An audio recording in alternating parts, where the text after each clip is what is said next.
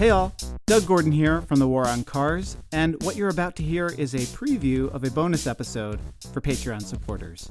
It's our live show, recorded in front of a sold out audience at Caveat in New York City. We hope you enjoy it. If you want to hear the whole thing, become a Patreon supporter of the War on Cars. Go to thewaroncars.org, click support us, and for just $3 a month, you can get access to this and all of our exclusive bonus content. Plus, we will send you stickers.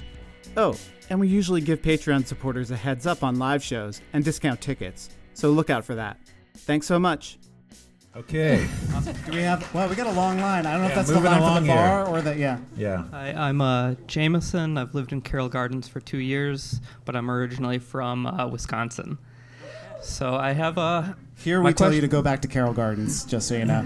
Um, I have nieces and nephews that I love dearly, um, and I see them really starting to be obsessed with trucks and cars. And this is something that I think a lot of kids go through.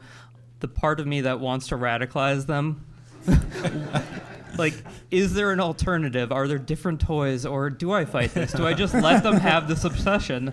Aaron, Aaron, you and I both uh, had Matchbox cars as kids. Yes. Which we have always joked about, like doing an origin story episode of the War on Cars. We both Yeah. had Matchbox. Like, I still have mine. Actually, my son plays with them. I was potty trained with Matchbox Well, that cars explains as a it. bride. Yeah, Yeah. that's Which it so explains a get, lot. Get very Freudian Um, with that. I mean, but cars are cool, right? They make awesome sounds. They, you know, honk honk vroom vroom.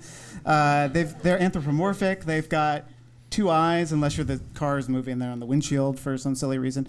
You know, like bikes would be weird to be anthropomorphic. They'd be cyclopses basically, and so I think it's fine. I mean, I don't know. I mean, it's I. I, as the mother of a 20 year old person who grew up in New York City and who played with cars a lot and who read about cars all the time and watched the movie Cars and it was cars, cars, cars, and he still doesn't have a driver's license. I think you just don't have a car. and if eh, you know, like he he just grew up going everywhere without a car. So that's how he gets around. And he's gonna get his driver's license, but he he doesn't really care. Yeah, it's tough. It's, this is a tough one. We struggled with this a little bit, and you know, all, you really your only hope is to get him into trains. All right, next All right, who's next? we got a question over here. Yeah, thanks. Um, thanks, guys. And I, I, I'm proud on behalf of Steve and myself to be supporters of your. Vaccaro and White. This is Adam yeah, White, everybody. Warren. Yeah. Thank you. By the way, you, you never want to work with Vaccaro and White. Yeah, they're they're the No, best bike crash attorneys Right. in Yeah. New York City, and they Yeah. really are the best. So First of all, I, a couple of thoughts. I loved guns as a kid. I played with guns. I'm extremely anti-gun. Sorry, the War on Guns podcast is in the next room. So, to, to the father of the kids playing with cars and guns or cars, knock yourselves out. I, I, I just, you know, video games don't cause violence. Give him a gun. I mean, I, I love guns. I love playing war. I hate guns now. I'm very anti gun. Anyway, that's just my two cents. I, I'm sorry for bringing up Caleb again, but I, I feel like, I gotta say, I feel like there are people I know who do rely on their car because they serve communities that don't have good public transit access and and they have compelling reasons to have cars. But I got to say, this is an interesting issue because we have someone here, Caleb, who is fired up. He's a self-hating car owner, and he may have a compelling reason to own a car. But my question is, which I did, which I didn't hear earlier, because I do feel like there's a lot of people in my neighborhood, and a lot of people in our neighborhood, Park Slope, Windsor Terrace, etc. It's like owning a TV. Like maybe people don't use TVs; they, they just park their cars. They have them. They need them. It, it is part of our culture. And I guess my question to Caleb is, does he have a particular reason why he can't let go of his car? We're now in a real community board meeting because Yeah. it's crosstalk. this is highly. This is not allowed. That's why I've I've stopped going to community board meetings.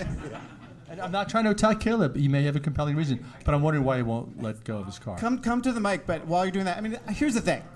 I think there's a problem with advocates in that we always have to stand up and say, "Look, I know people need their cars, and I understand." And you always have to do that preemptive stuff. And I think you have to do that on like every when you're on the left side of the spectrum. There's this idea that you have to like excuse the other side's behavior and the other side. Like, I'm not saying the person who lives in a car dependent, transit depleted area can't use a car. That person should use a car. They don't have other options. But the people on my block who sit and you know only move their car once a week and then use it to go to their home, you know, in Vermont, you know, sorry, Aaron, but um, uh, you know that like I, when th- those are the people who are showing up to the community board meetings to say you can't put in a bike lane. I'm sorry, two kids died, but you can't put in a bike lane because I go to Whole Foods on Saturdays.